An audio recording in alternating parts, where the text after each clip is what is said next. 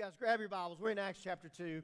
We're going to uh, look at the first 13 uh, verses. And as you're turning there, I want you, let me ask you this. Have you ever, ever uh, been anticipating, we're getting close to Christmas, Thanksgiving's almost here. Some folks already have their Christmas trees up. Right, Justin? He's not going to answer that. It's almost sacrilegious to put your Christmas tree. If you have, it's okay. We're going to pray for you. Um, God is, is a God of forgiveness. But you ever been anticipating something and you and I know when I was a kid, we get really, really excited about things and oh, it's just so great, so great. Things are coming, this is coming, Christmas is coming, and we're anticipating, and then Christmas gets here and you go, Is this it? I, have done that. There, was a story, I, I, think I've told this story before. I told my dad, I said, Hey dad, um, uh, he asked me, What do you want for Christmas? The only thing I want is I, I want a lever action 22 rifle. I want a Winchester Model 94 lever action 22 rifle. That's all I wanted. He goes, You don't want this? You don't want that? He goes, Nope, this is, Dad, I promise you, this is all that I want. All that I want. And, and a couple of weeks before Christmas, I noticed this long, slender box. My dad's a, a gunsmith and, and, and all. And I noticed this long, slender box that was tucked behind our Christmas tree. It was after Thanksgiving, therefore, our tree was up. And, and it was tucked back there, and I'm going, Oh, I know what that is. I know what that is. That's my Winchester Model 94 lever action 22 rifle. Christmas morning came and, and I was so excited and, and I was trying to hold in my excitement because man, this is all that I wanted. I, I, like got socks and underwear and I like threw that stuff away. I don't care about that stuff. I want this 22 rifle. And, and I get there and I open, it's the last gift, and I open this box up. And my dad, and I love my dad. You guys know I love my dad. In this box was this beat up, rusted, broken stock piece of junk, scrap 22 rifle that he had found in his junk pile. And in there was a note that said, Hey Josh, I'm sorry this fell out of my sleigh on the way here. Hope you can use this. Santa. And I just like crumbled. I'm like, Are you kidding me? I'm like, I was so disappointed. I mean, like, and I didn't want to share that because I love my parents, and I'm like, man, I'm just so disappointed high expectations. I've been looking at that box for three weeks and like, that's my rifle. And, and as I'm just about to just melt in the chair, my dad walks in and he hands me something even better. A Smith & Wesson Model 944 22 pistol. I didn't even know I wanted, but I opened this box and like, oh, that's even better than what I wanted. So here's where I'm getting at this, and I know I'm telling this crazy story, and and all this stuff. But I want you to think about this. Oftentimes we anticipate things and we build things up, and oftentimes, more often than not, when we have this anticipation of things, they're, they, they're a lot, we build them up bigger than what they are. We have this great anticipation of, of, of something that's going to happen, and we're absolutely disappointed. It just doesn't meet our expectations, and rarely do things exceed our expectation. The cool thing is what we're going to look here at Acts is these guys, these believers, this 120 gathered in that upper room, they were expecting God to move. And I believe they had the bar set super high. And the cool thing is, is that God over delivers. This is the cool thing that we can see here that with, with our expectations of what God can do, oftentimes we set the bar way too low. And God always, always exceeds our expectations. He never disappoints. This is the second chapter of Acts. And what we see here is a turning point in the history of God's kingdom. The church is being born. A new phase of God's redemptive plan is unfolding right before us as we read this. The church is born. And here's the thing everything, everything needed for the church to be the church has been established. But there's one key element, and that's the coming and the empowerment of the Holy Spirit in God's people to be about His work. We've talked about this that, that the church, my definition of the church is, is a people living for and proclaiming the glory of God because they've been transformed by the glory of God. That is the church. This is my prayer for us that, that we as a church, this piece of God's kingdom here, that we live for and proclaim God's glory because we have been transformed by God's glory. And what we see here, this is, this is it. This, these components, all of it is coming. And God is saying, hey, we're about to get, we're about to kick this thing off. This is, is amazing. It's empowerment of the Holy Spirit. It's the fuel and spark that ignited the engine of the church to start and move forward. I want you to think of this as we walk through this. Kind of picture this in your mind. You guys, uh, uh some of you guys uh, may or may not know how a combustion engine works. There's some guys here that, that can tell me all. Yes, we have engineers that know exactly how that works. A combustion engine. You can have all the things together there, but if you don't have fuel, air, and spark, you don't have a running engine, do you? You don't. You need those components to come together to get this thing to do what it was designed to do. There's engineered all kinds of pieces and parts and, and all of these things, and it looks really good on paper, but it is not a running engine until you have those three things. The church is very similar to that. What we see in our text is the mechanism of the church. It's all there, but it still sits idle until the fuel, the air, and the spark, God ignites it and it starts. And it is something powerful. It's powerful. We have to see our passage in light of Acts chapter 1, verse 8. He says, just as Jesus' words, you will receive power when the Holy Spirit has come upon you, and you will be my witness in Jerusalem, in Judea, Samaria, and to the ends of the earth. The purpose of the church is to grow the church by sharing the message of the church in which it was founded on, and that is the gospel of Jesus Christ. I'm pumped about today. I'm so excited to walk through Acts chapter 2 because it's such a beautiful, beautiful chapter, and we can learn so much from it. So, you guys got your Bibles open? I got two people up front. I'm going to give you rest of you guys a little time.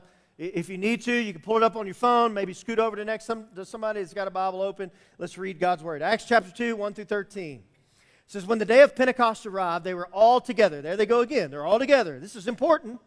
It's important. They're all together. It's good that we are all together. So I want to tell you, you need to worship with your, your brothers and sisters. We need to gather together on the Lord's Day. We need to fellowship together and do life together. And We'll talk more about that at the end of Acts chapter 2. But when the day of Pentecost arrived, they were all together in one place.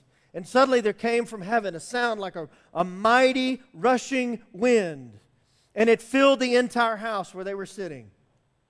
Try to imagine this as you as you we read through this. They're sitting there, they're praying, they're all together.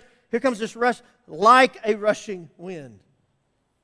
Verse 3 And divided tongues of fire appeared to them and rested on each of them. And they were all filled with the Holy Spirit and began to speak in other tongues as the Spirit gave them utterance. Now there were dwelling in Jerusalem Jews, devout men from every nation under heaven. And at the sound of the multitude came, and at this the sound of the multitude came together, and they were, they were bewildered, because each one was hearing them speak in his own language. And they were amazed and astonished, saying, Are not all these who are speaking Galileans? And how is it that we hear each of us in our own native language? Parthians and Medes and Elamites and residents of Mesopotamia, Judea, Cappadocia, Pontus, and Asia, Persia, Pamphylia, Egypt, and parts of Libya belonging to Cyrene, and, and visitors from Rome, both Jews and, and proselytes, Cretans and Arabians, we hear them telling in our own tongues the mighty works of God. And all were amazed and perplexed, saying to one another, What does this mean? But others, mocking, said they are all filled with new wine. Let's pray. Father, I thank you for this morning. You are holy, you are righteous, you're sovereign. God, we've heard stories of your sovereign work, even through the stories of, of kids that you've brought into a home and how you've delivered them back. And it's not the way that we would have planned things, but God, it is your sovereign plan. And, and the good thing is we can trust in that. You are holy, you are sovereign, you are good, you're righteous and you can be trusted. So, Father, as we walk through this, Lord, help us to see the goodness of who you are and how you work. And, Father, my prayer for us as a church, every believer here, that you empower us to be who you've called us to be. And, Father, my prayer, too, is, is for those that are unbelieving here this morning, that you would change hearts of stone to hearts of flesh, that you would save today. And, Father, I pray that you would fan the flame of the gospel in our hearts, put it so ever on our tongues and that we're eager to make Jesus non ignorable. So help us to do that, Lord. And it's in Jesus' name that we pray. Amen and amen. The day of Pentecost. Pentecost means 50th, if you're wondering. It was called Pentecost because it occurred 50 days after the Passover. And it's interesting. This is a festival of weeks or the festival of harvest or what they call the first fruits. It's interesting. It's, it's, it's, a huge celebration, and, and people would travel from all over. And we see in our scripture there were people from all over that traveled there, devout Jews and, and, and those that were coming, that were of the Jewish faith, that were coming there to celebrate this, this festival, this first fruits, this harvest there. It was a highly celebrated festival, and there were the many from far off that gathered there for this celebration. And I find it interesting that this is when God divinely chose to establish his bride, the church. There are people from all over gathered to one place. God's going to start the flame of the church, and these people are going to hear this truth, and they're going to go back like a, a brush fire. Amazing brush fire. Those, those that were gathered there into the church that day were the first fruits of the full harvest of believers to come. This is where it started. This is why we are here. Because it started there. Imagine that. Think about this. This is the first fruit harvest of the church here. And we're, we're part of that. We're a harvest. God has developed a harvest among us. We're not the first fruits because there's so many that have gone before us. But we see it beginning here. And I love how, how Luke describes this. He says, it's wind and tongues of fire. So I want to kind of look at this for just a moment because it's so interesting to see this. And it, I think it helps us to, to look at this to understand our purpose as a church and what God has called us as individual believers to do.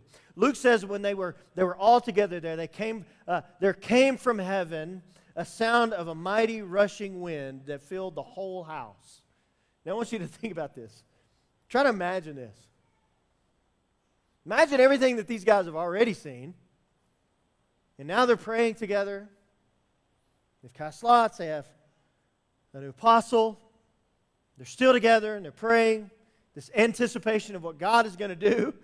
And then the house starts to shake. Something like a wind comes. This fills the whole place. This rushing wind. Imagine if you were there. It's interesting that Luke describes the coming Holy Spirit as like wind it's interesting because if you do a little bit of a word study, the Hebrew word for wind or even breath, it's, it's ruah. I think I said that right. I don't speak Hebrew. But here's what it means, and we see this in Scripture. It's interchangeable meaning breath, meaning wind. We see the Greek word, this pneuma. The, in the Greek, in the New Testament, we see the, the same word, this pneuma. And what it means is, is wind, it means breath, and it also means Spirit, Holy Spirit. Scripture describes the presence of God is made known in the wind. Genesis 2 7. Then the Lord God formed the man of the dust from the ground, and he breathed into his nostrils the breath of life, and man became a living creature. That Hebrew word and then in Job, Job 38, 1 and verse in chapter 40, verse 6, it says this Then the Lord answered Job out of the whirlwind. Isn't that interesting? That God speaks in the wind. You see in Exodus 14, you guys know this? The parting of the Red Sea. You know that happened? God used wind. Wind is it's wind, God's power in wind to drive back the sea in Exodus 14. Wind is often described as the Spirit, the Holy Spirit. When we look at the New Testament, that pneuma, look at this John 3 8. The wind blows. This pneuma blows where it wishes. And your heart is sound, but, but you do not know where it comes from or where it goes. So it is with everyone who is born of the Spirit. Do a word study on that. John 20, verse 22. And when he had said this, he breathed on them and said to them, Receive the Holy Spirit. This wind is significant. It's God speaking, God's work, God is working. This wind is the coming of the Holy Spirit that would empower and make alive these believers and all other believers to come to be that witness that, that we see in Acts 1 8 that Jesus promised that they would be. This wind, the Holy Spirit, is the driving force of the church. This wind, it's in power. You think of a brush fire. When the fires were happening up in the mountains, they were so concerned about the wind of driving the fire. This wind, this is the Holy Spirit, it's power. It does that, it works that way. And we see this fire, these tongues of fire. Luke describes these tongues of like tongues of fire that came and rested on each one of them. And here's what interesting is interesting. None of them are left out in that upper room. This is so neat that we see this unifying aspect of, of God and his people. None of them were left out. The tongues of fire hit all of them. They rested on all of them. All of them were touched by these tongues of fire. And in doing so, this is what's so neat a fire was ignited in each of them. So here's the question what's the fire? What's the fire? It's interesting that Luke describes this event as tongues of fire. These tongues have to do with the, the Word of God. Did you, did you see this? They were, they were talking about the things, the works, the mighty works of God. How did they know the works of God? They had the Word of God. We talked about that last week. This is what they did. They, when they didn't know what to do, they looked at God's Word and they shared the mighty works of God. It's the Word of God. Tongues have to do with the Word of God, and that is the gospel that these believers had seen and heard. In church, the gospel is fire. It is fire.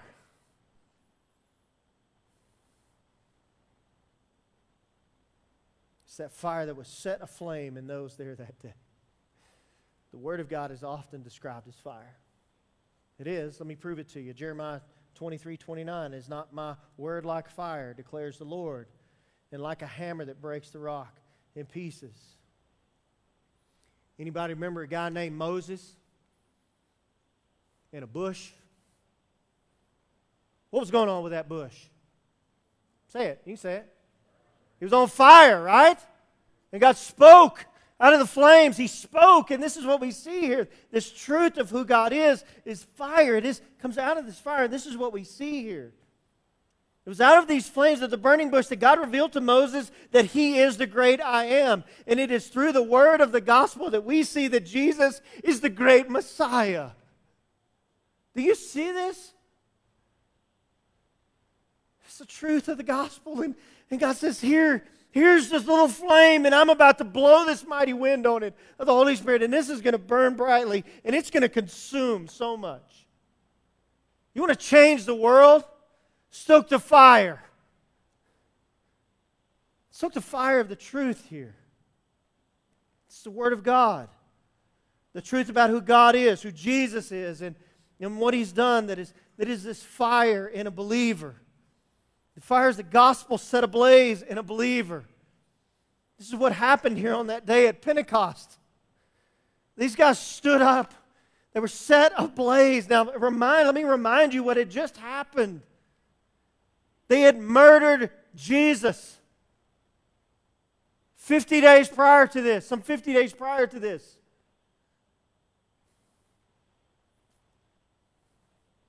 And here they are knowing what could befall them physically.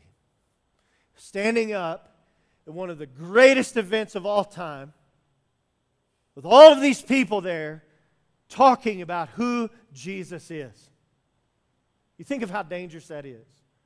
These guys were bold, and it was God in them empowering them to do this. All of these elements were there and God comes and He strikes this spark and He blows the wind on the fire of the gospel in these believers. And what you see is a mighty blaze that began and is still burning today. Praise God for that. It originated in a little upper room in Jerusalem.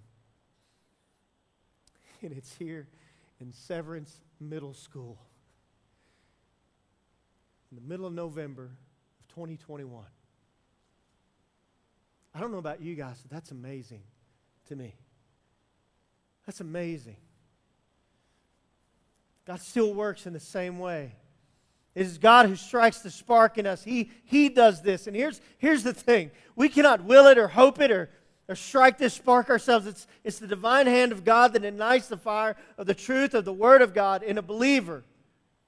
We still see this today. Many, many hear the gospel repeatedly, but until God opens the mind and the heart of the hearer, there is no fire. However, when God does, there is a fire that is burning. Burning. This is why I tell our parents, we had parent commissioning just a few Sundays ago. And my prayer for those parents and, and for those kids is that parents pile the, the kindling of the gospel around them. Pile it on. Make it, when God sets the, strikes the spark of that, that kindling, that it burns and burns hot and burns long.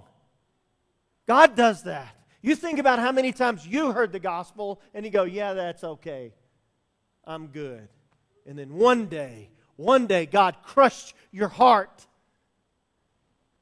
You saw your sin. You saw what you were doing in the face of a holy creator that loves you and gives you everything that you were an enemy of Him. It's the Holy Spirit that reveals that to us. And I'm going to show us this here in just a moment. It's God does that. He works in our heart, He changes our hearts of stone to hearts of flesh. The blaze is the flame that is born in every believer. And it's to be the warmth and light that shines from, forth throughout, throughout the church. And it's to be contagious. So let's talk about the blaze that is the church, the blaze that should be the church. Verse 4 says that those who were there were filled with the Holy Spirit and began to speak in other tongues, and as the Spirit gave them utterance. Once you remember, the city was filled with a multitude of people from all over. They came from all over. It was a big, large gathering of foreign people. And God, through the power of the Holy Spirit, this wind empowered them to speak the gospel, the fire. See God's sovereign working there. See God's perfect plan. Super spreader event. That's what it was. That just came to me. I didn't even have that in my notes. That's awesome, isn't it? Super spreader event. God's originator of that, right? I'm sure there'll be a life group question on that. Brett, you got that? Okay. It's awesome. We see this spreading like wildfire. It's the gospel. It's beautiful. I want to see this too. We have to understand here too that they weren't, when they were speaking other languages, it wasn't gibberish. They spoke languages that, that they didn't know. It would be like me going, uh, me and Jefe, Jefe's a, a, a Spanish teacher, me going to him and carrying a conversation on in Spanish, but I'm sharing the gospel with him. I don't know Spanish. I know very little. But these guys spoke it fluently. It would be like me going to Germany and speaking German. I don't know a bit of German. But here's what we see is God, God empowered these guys to do just that. They spoke an intelligible language, understood by those foreigners. What Jesus had spoken to them in verse 8 was manifested. They're going to be this witness in Jerusalem, Judea, and Samaria, the earth, and Samaria to the ends of the earth. They received the power of the Holy Spirit to be this witness, to tell all that they had seen and heard in Jerusalem, Judea, Samaria, and to the ends of the earth. And it was happening, was beginning right there. All of these foreigners were hearing the mighty works of God in their own language. They were hearing these guys see, speak the truth of who God is in their dialect, in their language.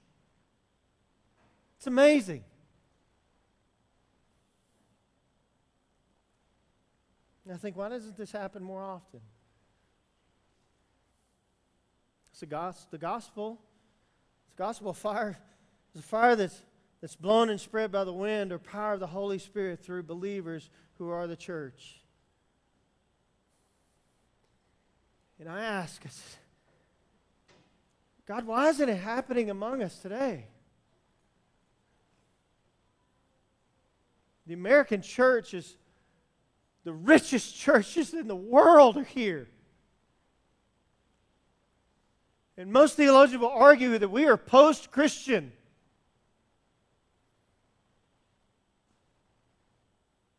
Ask why. Why is this not happening here? Well, here's, here's my conclusion to this.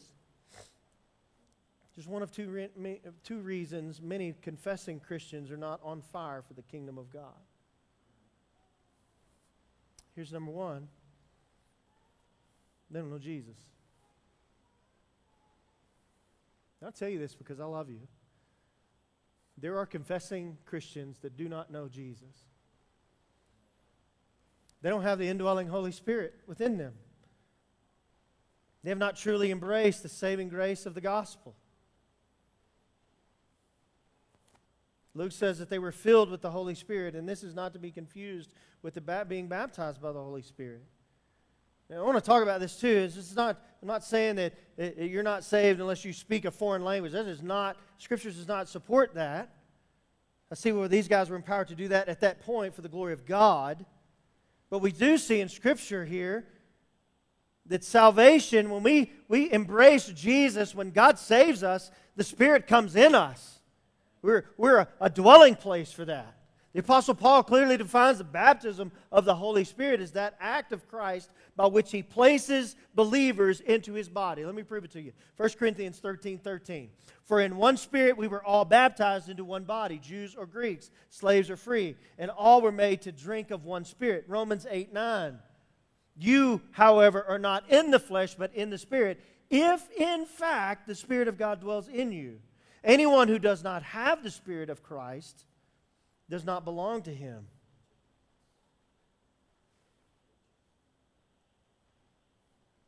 Here, here's the problem that I think that we have seen, and, and I believe it is a lot of the American church that we have done this. We have made Christianity something to accept and add on, rather something to surrender to. We've made Christianity an add on rather than a new life. We have looked at Jesus and go, he will get me some good stuff. So, yeah, I'll say I'll trust in this guy. Church, I tell you this because I love you. When I read this book, that is not Christianity. True Christianity is knowing that you are a sinner and what you deserve is the full wrath of God. That's what you deserve. And you are dead in your trespasses and sins. But true Christianity is this too that you have only one hope, and that is absolute 100% surrender to Jesus Christ and what He has done, nothing that you have done. It is surrender to Jesus. It is hope and faith in Jesus that what He accomplished on the cross and still is accomplishing for you today is your redemption and your reconciliation to the King of Kings and the Lord of Lords, the God of all creation. It's not something that you do on Sunday. It's not something that you earn by dropping a tithe check in a box. It's not something that you do because I spend 10 to 20 minutes in my Bible every day. True Christianity is going, I have no hope but Jesus. And praise God that He is enough. That is true Christianity. And I think we've lost that. I think the American church has lost that a little bit. We ask them, hey, do you want to go to hell? You don't want to go to hell, do you? That's like asking a kid, do you want a chocolate chip cookie or maybe an oatmeal raisin or do you want Brussels sprouts? What are they going to choose? The oatmeal raisin all day long, right? I've never met anybody that I've asked, hey, do you want, you don't want to go to hell, do you? I've never had anybody go, yeah, I think I do. That's shallow Christianity there. What we should be asking is do you know the King of Kings? Do you know? Do you know where you're at right now? If we truly believe Romans 8 1, if you don't know Jesus, you are under condemnation. But if your hope and faith and trust is in absolute in Jesus and what He's done for you, there is no condemnation. And how does that change your life? That is true Christianity, and I think we've, we've messed up here.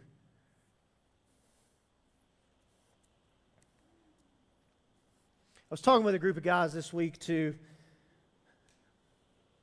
This week, and we are drinking coffee.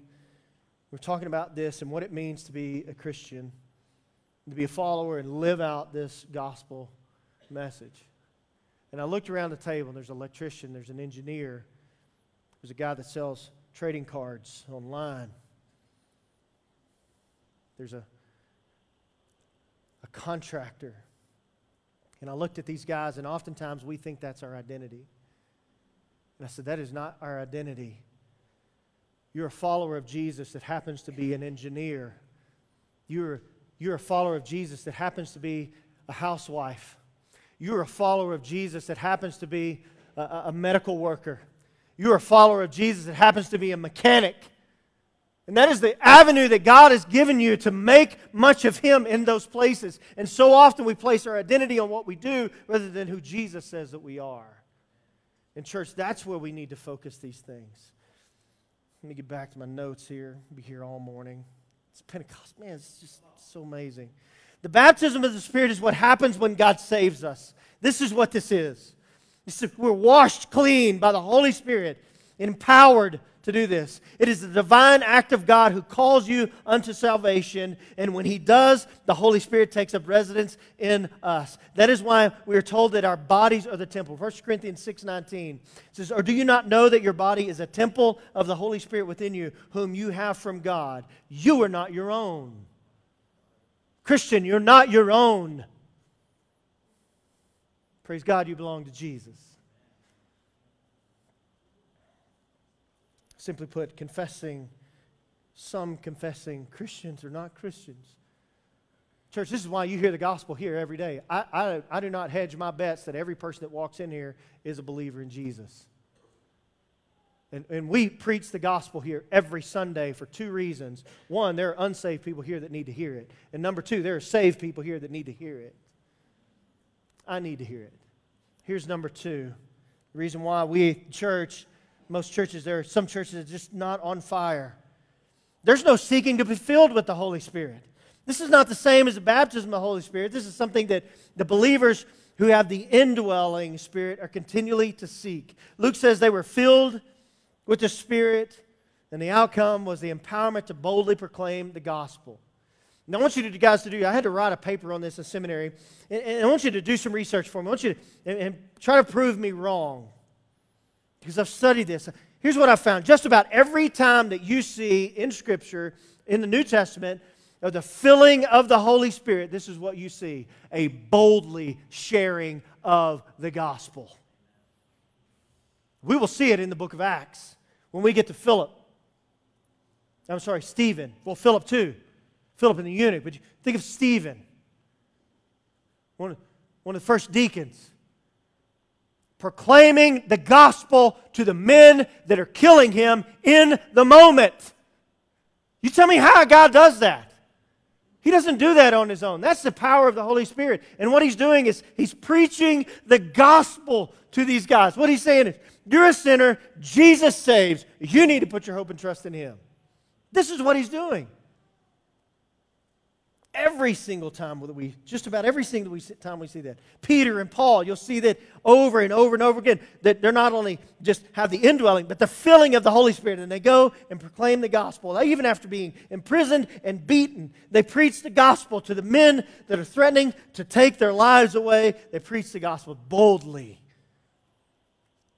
These men had this burning in them that they couldn't, could not be controlled when they were filled with the Spirit and the fire of God to proclaim the glory of God through the gospel. Church, it's not changed today. And I think our problem is, is we don't, we don't seek that. To be filled up with the Holy Spirit means we got to make room. We get filled up with a bunch of other junk. We don't fan the flame. That's, that's pastor's job or life group leader's job to do those things. This is why we ask people to share the gospel so often in our life groups. Share the gospel. We want you to be gospel fluent. We want you to feel comfortable sharing the gospel with the lady checking your groceries out or the restaurant with your waitress.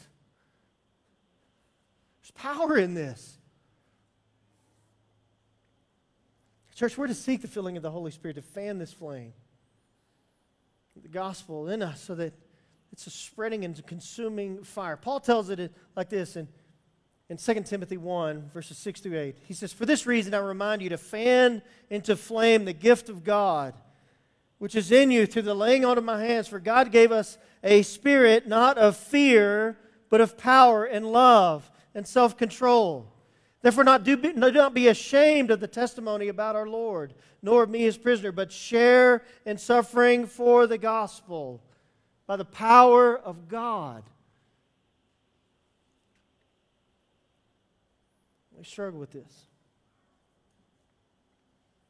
We struggle with this. We don't fan the flame, but we quench the Spirit.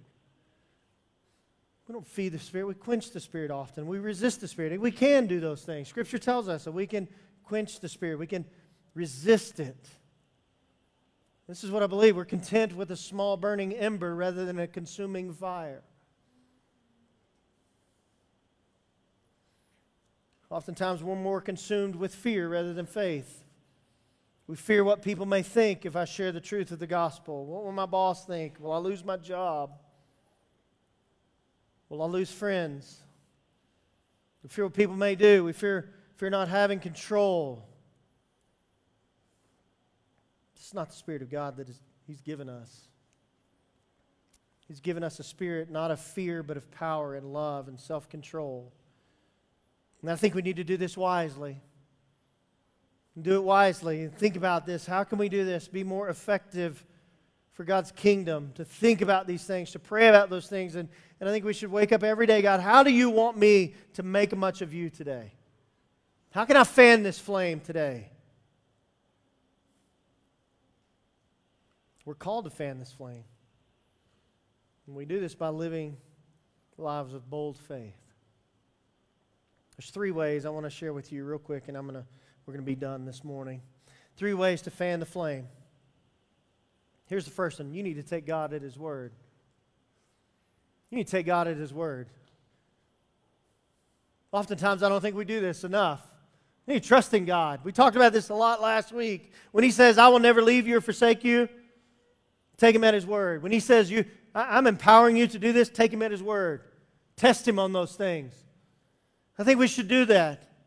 We should, we should live lives for God's glory and trusting that He will sustain you and bring you joy that you can find nowhere else. Trust God. When He says, I have more riches than you could ever imagine, and I'm not talking about gold or silver, I'm talking about God's eternal riches. And He wants to give them and share those things with us. And so often we don't trust in that. We need to Take God at His word and trust Him. When He says, My word, it will, it will not, when it goes out, it won't come back void. Here's number two. Church, we got to seek holiness. We have got to seek holiness. And this is a struggle of every believer. I want you to notice just prior to this happening, the 120 were gathered together and they were praying. They were seeking God. They were not out living lives of sin, but they were seeking holiness. And so many people wonder why the Spirit does not move in them. And they wonder, God, I just, I just wish you would work in my life. Maybe it's because they're not seeking to live lives holy unto God. Yeah, I, I kind of know what your word says, but I don't think you really meant that, so I'm going to go do my own thing.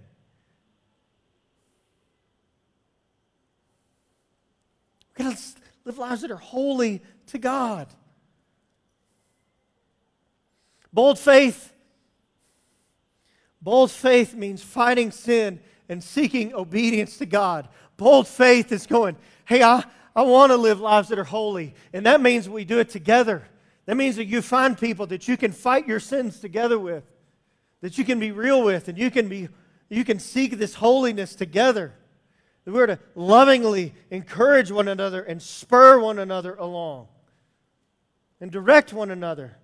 We should have self-control. I want you to think about this. I want you to think about, if you've, you've read through Scripture, I want you to think of how many times did God tell people to consecrate themselves before He was about to do something amazing? You know what that means, to consecrate yourselves? hey, you need to stop and set some stuff aside.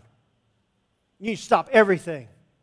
You need to be patient. You need to seek my face. You need to go over here and pray. You need to get yourself clean. You need to put all of that other junk out of the way, and you need to prepare for me to do something big. what if? Here's the thing. What if? There's roughly maybe 200 people here this morning. What if all 200 of us tomorrow morning got up 4:30, 5:30, 8, 9, 10, whatever time you got us get up, and before your feet hit the floor, you consecrated yourself in prayer and said, God, let me seek your face today. And we earnestly prayed. I'm, I'm just thinking, I'm, I'm spitballing here. What do you think God could do through Calvary Severance? If all of us sought God's face and God, help me to be holy and make much of you today before your feet hit the floor. I think that's expecting big things from God and His people. Imagine that. Imagine that. Here's number three we need to feed the fire. We need to feed the fire. Oftentimes, we are not filled with the Spirit because we are filled with a bunch of other junk. My redneck's showing this morning. Here's the thing we're not seeking the Spirit, but we're quenching it. And God's Word tells us we are to fan this flame, we are to feed the fire with the Word of God, we're to feed the fire with worship. That's why I thank Hefe for giving us permission to raise your hands and worship. The Word tells us we're to lift holy hands. You may not be a hand raiser, and that's okay.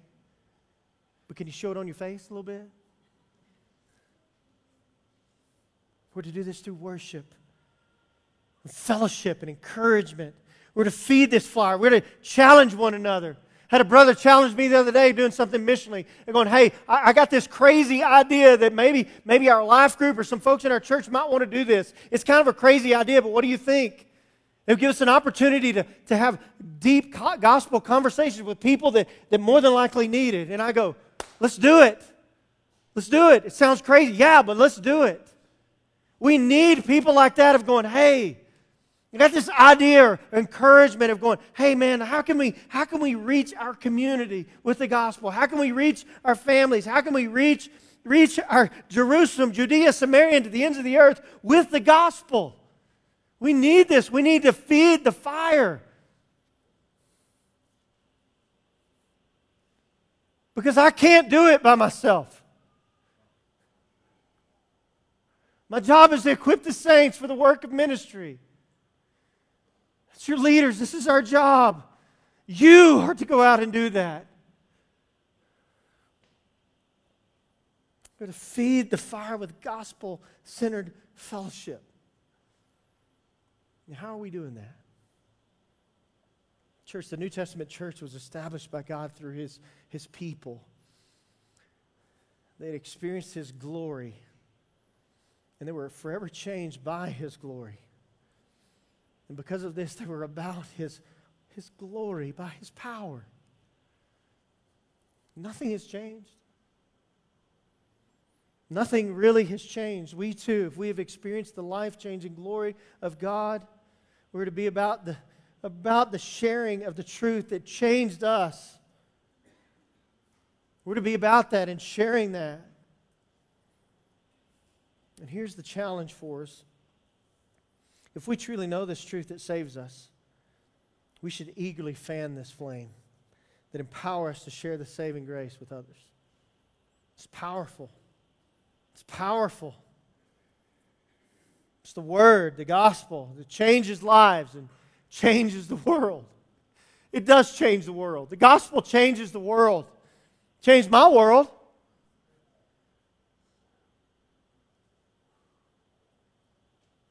In the end, nothing can escape it. As my brother prayed this morning, in the end, every knee will bow and every tongue will confess that Jesus Christ is Lord. For us to believe, we will do it with all joy because this anticipation of what was to come has manifested. But those that don't believe, oh, they will, they will bow and they will confess, but they will do it reluctantly my hope and my prayer is that you, we all do it with joy. But until that day, until that day, we know the truth of who Jesus is. And we're about that. Let's pray. Father in heaven, I thank you for your grace and your mercy. I thank you for your word. I thank you for that day some 2,000 years ago where there was just 120 or so people, just ordinary people, gathered in an upper room that had great expectations of, of what you would do. They were eagerly awaiting, Father, and when you arrived and you worked, when the Spirit came and lit the fire, that it still burns today. Father, help us to see that and to know that. Help us to seek your face. Help us to be holy. Help us to be ambitious and have great expectations of you because, God, you are a God that never lets down. Father, my hope and my prayer too is that is that today we remember and, and trust in the gospel, whether we've known it for years or maybe for the first time today, that we put our hope and our faith in Jesus. God, I pray it's today.